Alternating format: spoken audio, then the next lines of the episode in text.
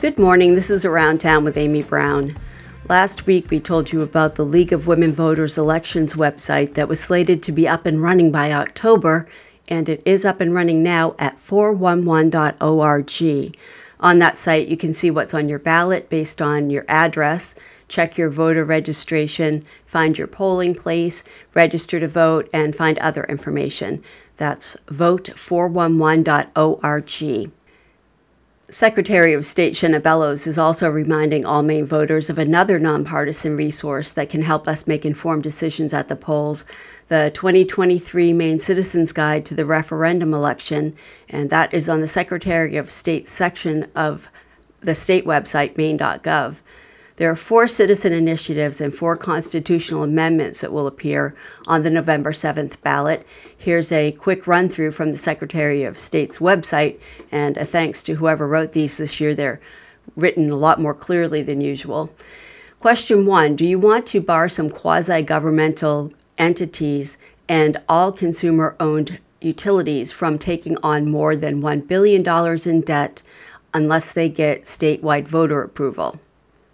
Question two Do you want to ban foreign governments and entities that they own, control, or influence from making campaign contributions or financing communications for or against candidates or ballot questions?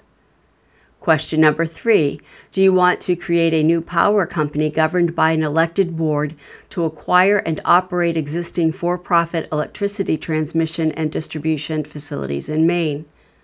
Question four do you want to require vehicle manufacturers to standardize onboard diagnostic systems and provide remote access to those systems and mechanical data to owners and independent repair facilities? And these next four are constitutional amendment proposals. Question five Do you favor amending the Constitution of Maine to change the time period for judicial review of the validity of written petitions from within 100 days from the date of filing to within 100 business days from the date of filing of a written petition in the Office of the Secretary of State, with an exception for petitions filed within 30 calendar days before or after a general election. Question six Do you favor amending the Constitution of Maine to require that all of the provisions of the Constitution be included in the official printed copies of the Constitution prepared by the Secretary of State? Question seven Do you favor amending the Constitution of Maine to remove a provision requiring a circulator of a citizen's initiative or people's veto petition to be a resident of Maine and a registered voter in Maine, requirements that have been ruled unconstitutional in federal court?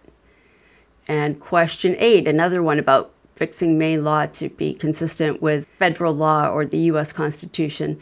Question 8 reads Do you favor amending the Constitution of Maine to remove a provision prohibiting a person under guardianship for reasons of mental illness from voting for governor, senators, and representatives, which the United States District Court for the District of Maine found violates the U.S. Constitution and federal law?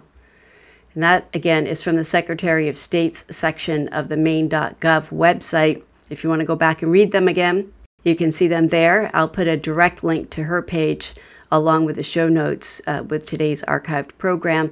You can also find more information at the League of Women Voters site that I mentioned earlier, which is vote411.org. And on this day, 100 years ago, on September 27, 1923, Maine newspapers were filled with editorials about an upcoming referendum question on a proposed 48 hour law for women and children, which would have capped the number of hours per week that women and children could work.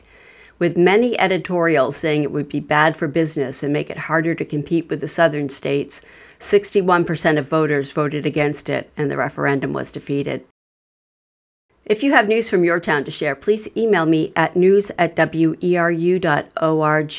If you have an item for the community calendar, you can also enter that yourself by going to weru.org and then clicking on community calendar.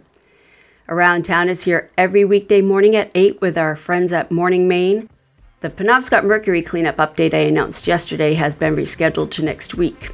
For Around Town, I'm Amy Browne. See you tomorrow, and in the meantime, keep it tuned here to your community radio station, WERU FM.